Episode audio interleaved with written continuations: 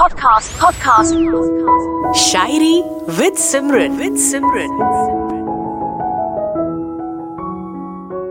ਅਰਜ਼ ਕੀਤਾ ਏ ਰੱਬ ਦਾ ਸਾਨੂੰ ਖਿਆਲ ਤੇ ਆਉਂਦਾ ਸੀ ਰੱਬ ਦਾ ਸਾਨੂੰ ਖਿਆਲ ਤੇ ਆਉਂਦਾ ਸੀ ਪਰ ਆਉਂਦਾ ਸੀ ਤੇਰੇ ਖਿਆਲ ਤੋਂ ਬਾਅਦ ਕਿੰਨੀ ਵਾਰੀ ਕਿੰਨੇ ਕੰਮ ਸੀ ਮੈਂ ਛੱਡੇ? ਸੱਚੀ ਕਹਿ ਰਹੀ ਹਾਂ, ਕਿੰਨੀ ਵਾਰੀ ਕਿੰਨੇ ਕੰਮ ਸੀ ਮੈਂ ਛੱਡੇ, ਤੇਰੀ ਆਈ ਇੱਕ ਕਾਲ ਤੋਂ ਬਾਅਦ। ਜਦੋਂ ਤੇਰਾ ਫੋਨ ਆਂਦਾ ਸੀ ਨਾ, ਸਾਰੇ ਕੰਮ ਛੱਡ ਦਿੰਦੀ ਸੀ ਮੈਂ। ਹੁਣ ਤੈਨੂੰ ਮੁਹੱਬਤ ਸ਼ਾਇਦ ਦਿਖਣੀ ਬੰਦ ਹੋ ਗਈ ਹੈ। ਹਾਂ, ਸੱਚੀ ਕਹਿ ਰਹੀ ਹਾਂ, ਪਰ ਤੈਨੂੰ ਸ਼ਾਇਦ ਫੀਲ ਨਹੀਂ ਹੁੰਦਾ, ਹੈ ਨਾ?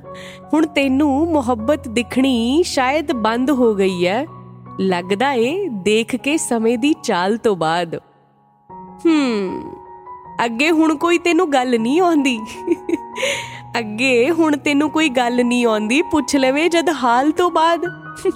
ਲੈ ਦੱਸ ਅੱਜ ਕੱਲ ਸਿਰਫ ਹਾਲ ਚਾਲ ਹੀ ਪੁੱਛਦਾ। ਕੁਝ ਹੋਰ ਵੀ ਪੁੱਛ ਲਿਆ ਕਰ।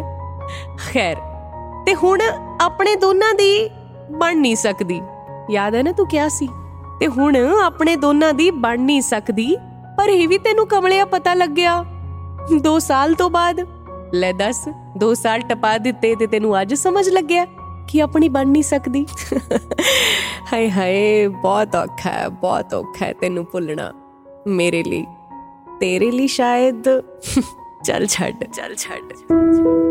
ਸ਼ਾਇਰੀ ਵਿਦ ਸਿਮਰਨ। With Simran.